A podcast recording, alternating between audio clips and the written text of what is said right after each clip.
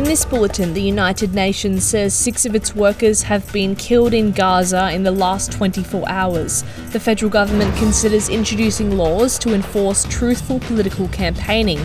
And in basketball, Australian Josh Green signs a $64 million deal with the Dallas Mavericks. With the latest SBS News, I'm Kira Hain. The United Nations says six of its workers in the Palestinian Refugee Agency have been killed in Gaza in just 24 hours, bringing the total of staff killed since October 7 to 35. Humanitarian and aid workers have not been spared during Israel's two week bombardment of the Gaza Strip, which the Palestinian Health Ministry says has killed more than 5,000 people, 436 of them in the last 24 hours.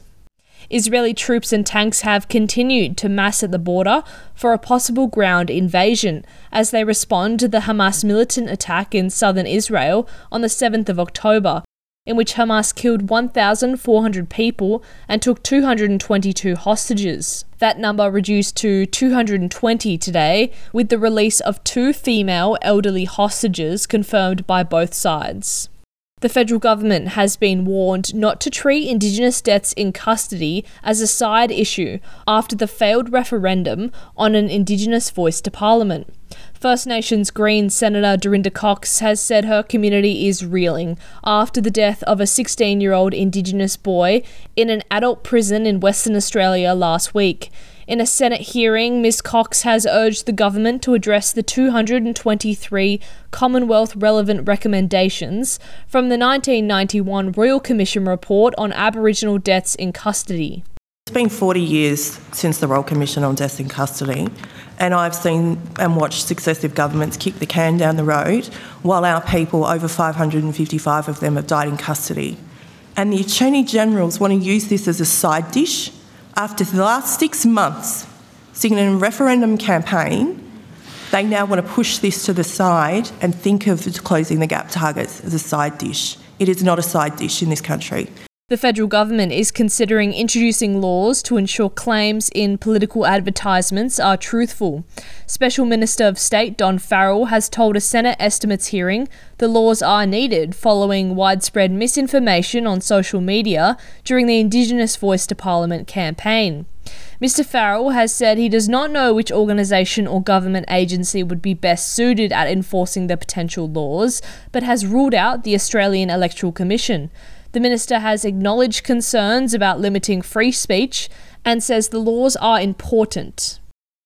You've got to get a balance between um, people's right to express a, a point of view different from yours, which you know you, you may very strongly disagree with, but also um, get some balancing of um, fact and, and, and reality. The outgoing president of the Farmers Federation of Australia, Fiona Simmons, says politicians who inflame the divide between country and city dwellers show poor leadership.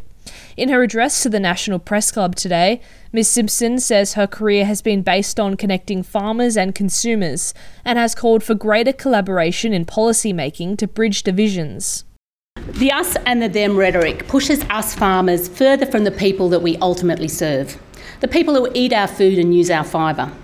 It plays on and, dam- and builds on the, the damaging misconception some farmers hold that what they do isn't valued by the broader community, and we know that has real repercussions. Ms Simmons also notes a shift in rural attitudes to climate change during her 17 years of advocacy, saying there's widespread acknowledgement climate action is needed to stop its effects. A coronial inquiry into the 2019 terror attacks on two mosques in New Zealand has begun in Christchurch. The inquest will examine 10 issues relating to the day of the attack on March 15, 2019, in which 51 people were killed and dozens of others wounded, including whether any of the deaths were avoidable. The issues include the response from emergency services, steps taken to apprehend the offender, and whether he had any help in the attacks, and whether an emergency exit door failed to function in one of the mosques. And in basketball, 23 year old Australian guard Josh Green has signed a contract extension with the Dallas Mavericks worth $64 million that will keep him at the team for the next three years. Green, who was part of last year's Boomers squad in the FIBA Basketball World Cup, says he hopes to get more game time this season. I think, you know, big focus, like my guy was saying over there, is just making sure I'm consistent with everything, you know, with three point shooting and just making sure that I'm able to get a lot of reps up. Um, but I would say my biggest thing that I try to improve was just like, you know, one on one game and making sure that I'm comfortable with the ball, you know, especially, you know, at the end of shot clocks and everything like that. You know, if I get put into a situation I need to score, um, I worked on that. I'm Kira Hain. This is SBS News.